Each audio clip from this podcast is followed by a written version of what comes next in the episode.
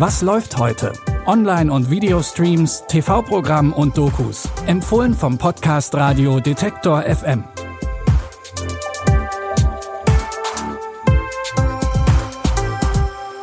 Hallo liebe Streaming-Fans und herzlich willkommen zu einer neuen Folge. Heute ist Dienstag, der 16. Januar und wir haben wie immer 3 frische Tipps für euch dabei. Los geht's direkt mit einem neuen Juwel aus der US-amerikanischen Indie-Szene. Wer von euch in einer Großstadt lebt, kennt das Problem. Gentrifizierung. Die Mietpreise werden immer höher und viele, vor allem ärmere Menschen, werden aus den zentralen Wohnlagen der Städte verdrängt. In New York City war das schon in den 90ern eine große Herausforderung. In dem Film A Thousand and One trifft es auch auf die Hauptfigur Ines zu. Sie zieht von Wohnheim zu Wohnheim und muss ihren Sohn Terry in einer Pflegefamilie unterbringen. Wirklich abfinden will sie sich damit aber nicht. Deswegen trifft sie eines Tages eine folgenschwere Entscheidung. Tell me more about your foster mother. You like her? Would it make you feel better if you came and stayed with me? Yeah. All right, we're gonna go to Harlem, where I grew up at. The city had him. He's not supposed to be with me. Can't you get locked up for that? Not if you keep it to yourself. Where's my dad at? He's gone. But you wouldn't like them anyway. I got somebody else in mind. Ines nimmt Terry heimlich wieder zu sich und es gelingt ihnen, sich ein gutes Leben aufzubauen. Aber seine Kindheit und auch ihr ständiges Hin und Her prägen Terry und Ines auch später noch. Der Film hat auf dem Sundance Film Festival 2023 den großen Preis der Jury als bester amerikanischer Spielfilm gewonnen. Und beim Trailer können einem auch schon mal die Tränen kommen. Ihr findet A Thousand and One ab sofort bei Disney+.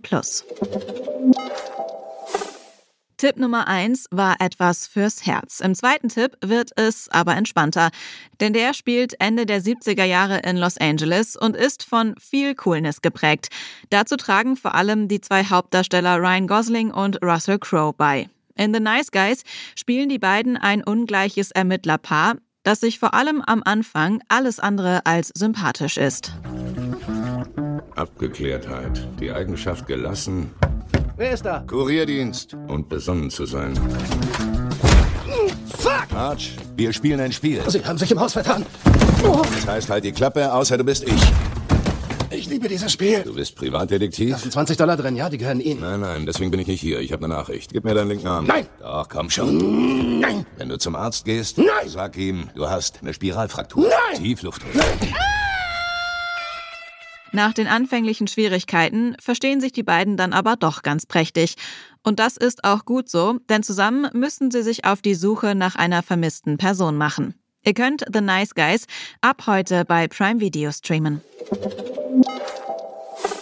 Nachdem wir schon etwas fürs Herz und für die Lachmuskeln dabei hatten, kommt auf Platz 3 noch eine Doku für euch. Und auch die hat es in sich.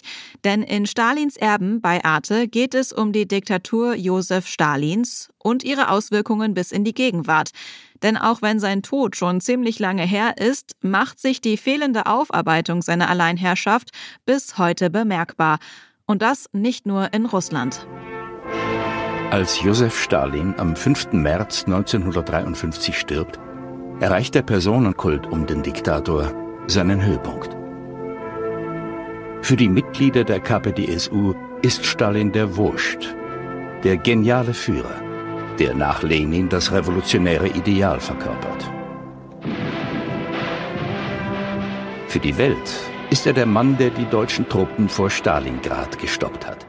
Mit dem Sieg über Nazi-Deutschland hatte sich Stalin international Respekt verschafft. Dass es unter seiner Herrschaft politische Säuberungen, willkürliche Festnahmen und Hunderte von Arbeitslagern gab, wurde allerdings nicht so ausführlich besprochen. Wieso das so ist, könnt ihr ab sofort in der Doku Stalins Erben in der Arte-Mediathek sehen.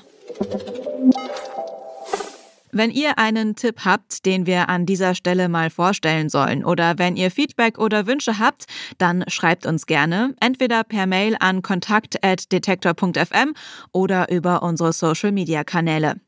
Die Tipps der heutigen Folge kommen von Caroline Galvis, Audioproduktion Stanley Baldauf. Mein Name ist Anja Bolle, ich sage Tschüss und bis zum nächsten Mal. Wir hören uns. Was läuft heute? Online- und Videostreams, TV-Programm und Dokus. Empfohlen vom Podcast Radio Detektor FM.